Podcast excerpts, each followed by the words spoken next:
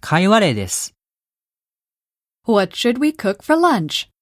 What do you say to eating out in Ebisu? Okay, that sounds like a plan. What do you say to? の後に名詞か動名詞の形で希望や提案を伝えます。疑問文になっているので、相手も自分の意見を言いやすいんですね。